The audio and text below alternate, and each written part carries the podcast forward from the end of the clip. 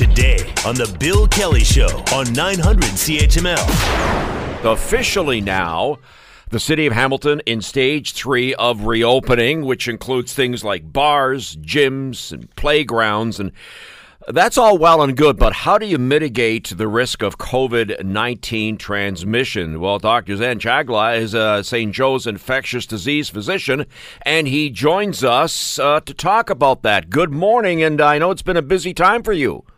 Yeah, I, uh, I can't say it's been a quiet few months, but uh, but glad we're getting to this point for sure. Is it two months or was it this?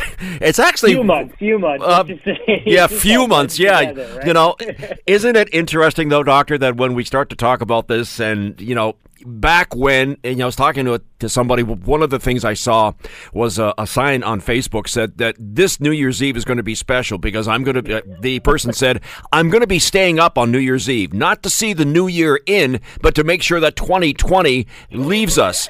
Who would have thought, Doctor? Who would have thought New Year's Eve of this past year would result in what we've gone through now? Yeah, you know the, the funny thing is the irony is uh, it was New Year's Eve last year. I get a an email from an international kind of list server that goes through kind of what's going on in the world. And yeah, there's minor things, but there was just this quick note on December 31st saying there's a, a cluster of pneumonia cases in uh, in Wuhan, China, without a, a um, uh, an etiology. And you know, we see those and say, okay, maybe it's influenza, it's something you haven't diagnosed, it's fine. And yeah, sitting here six months later, and oh yeah, that was actually a real thing, right?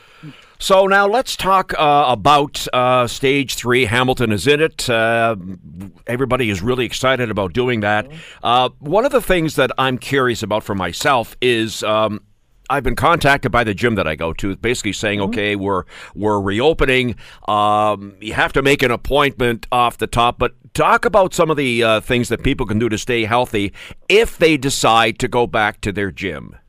Yeah. So, I mean, the whole theme of Phase Three is we're opening stuff up. It doesn't mean that everything is back to normal by any means. We still are living with COVID, and so the big things for, for phase three is is preventing transmission indoors as much as possible, and and some of that you mentioned is just controlling the number of people in a particular place so that such that everyone can distance appropriately.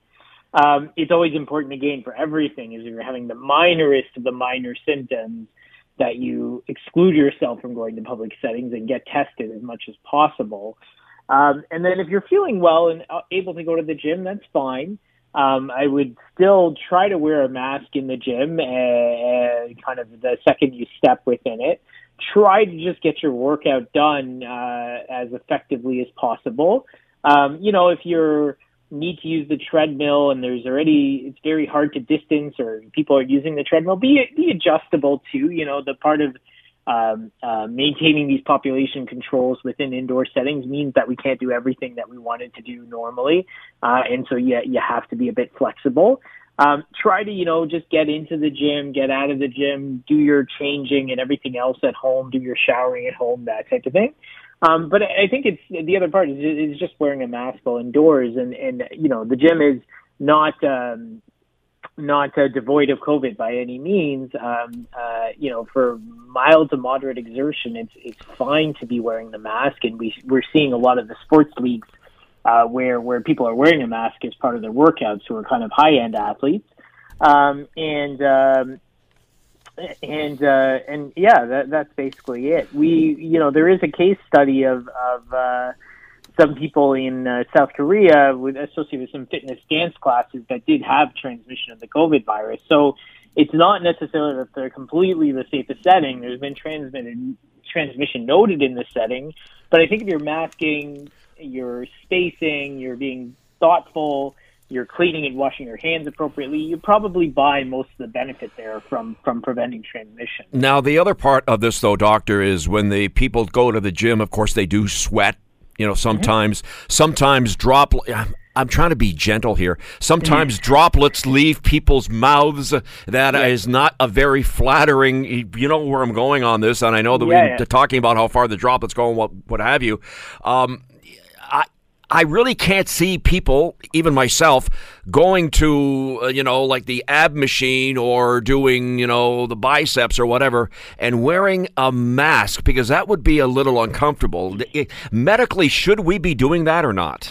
I, I don't think there's a reason not to. Again, masks are, aren't meant to stop oxygen from coming in or carbon dioxide coming out. They're meant to filter it appropriately. They're just uh, a, a barrier that's in the way for all of those droplets to, to to pass out of us in that sense and protect others. So, you know, there's there's certainly a lot of different mask models available. You can pick one that's a bit more comfortable and breathable.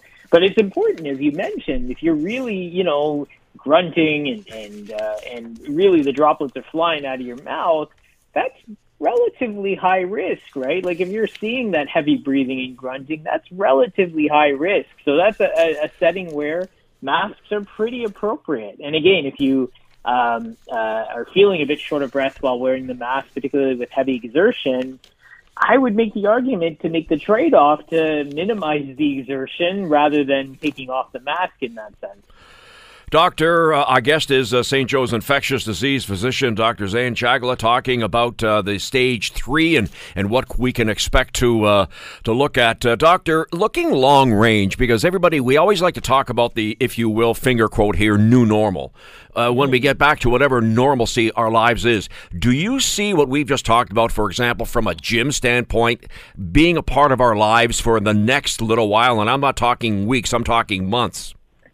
Yeah, I mean, I think so, right? Like, we all want to open up society. We all want to get back to some semblance of normal. We want all want people to work and be able to be active and go to restaurants and do all the things that that gave them pleasure in the in the past.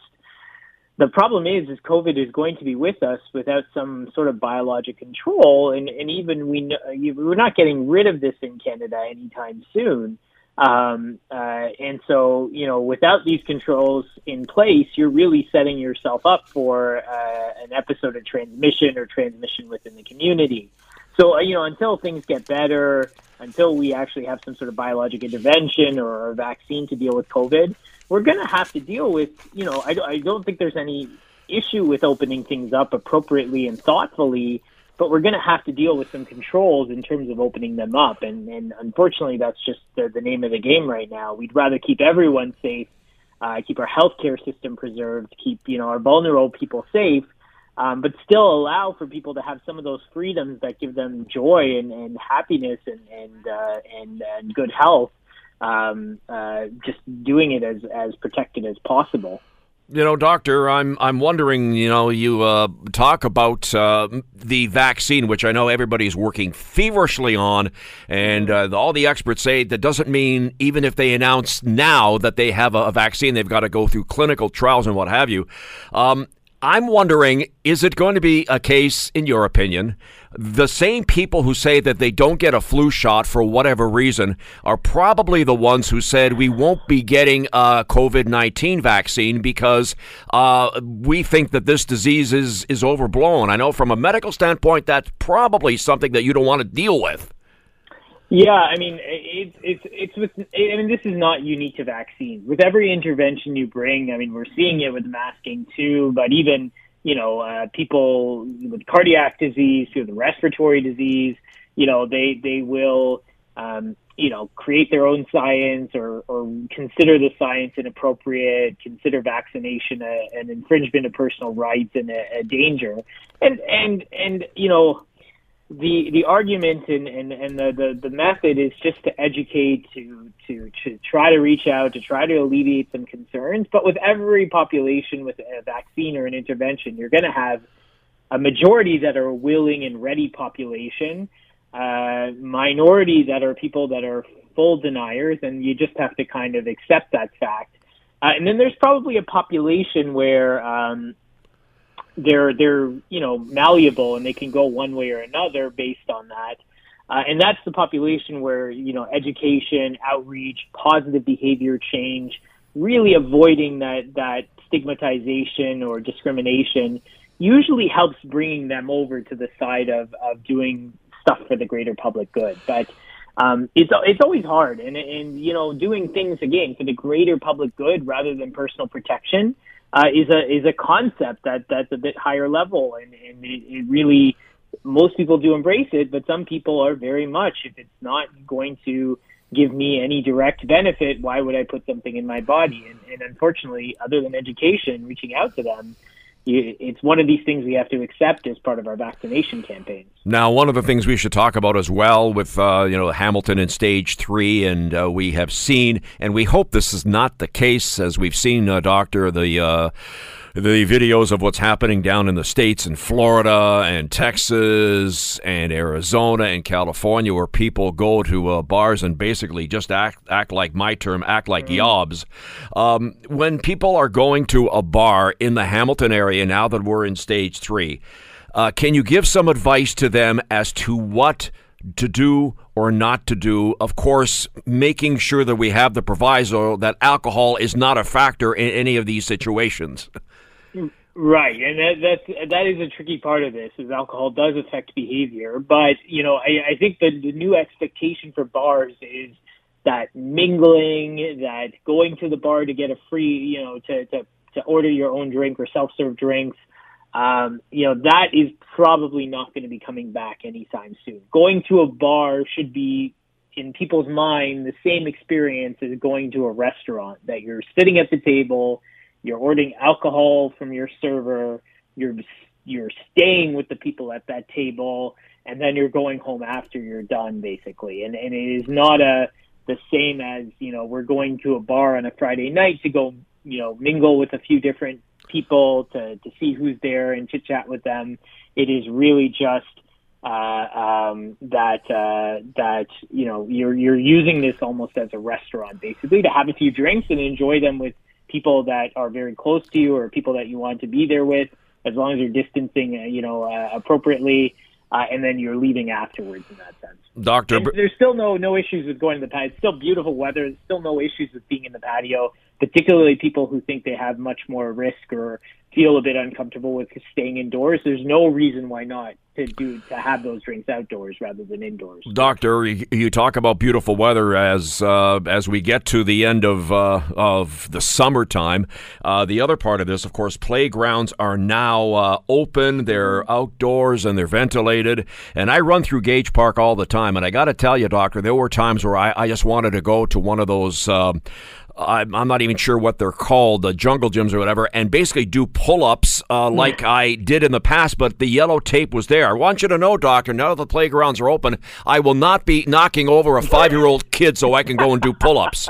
however, however, uh, that is a great place to be outdoors for kids to uh, become kids, right? No, and 100%. And, realistically, I think playgrounds got lumped into all of this. You know, playground. We opened pools early. I think playgrounds don't don't uh, aren't that much higher of a risk. I mean, we're talking in the summertime of of putting kids back in the classroom about you know some of the, these measures for children where they're going to be a bit more contained uh, together you know, a playground where it's outdoor ventilated. We know UV light is relatively sterilizing.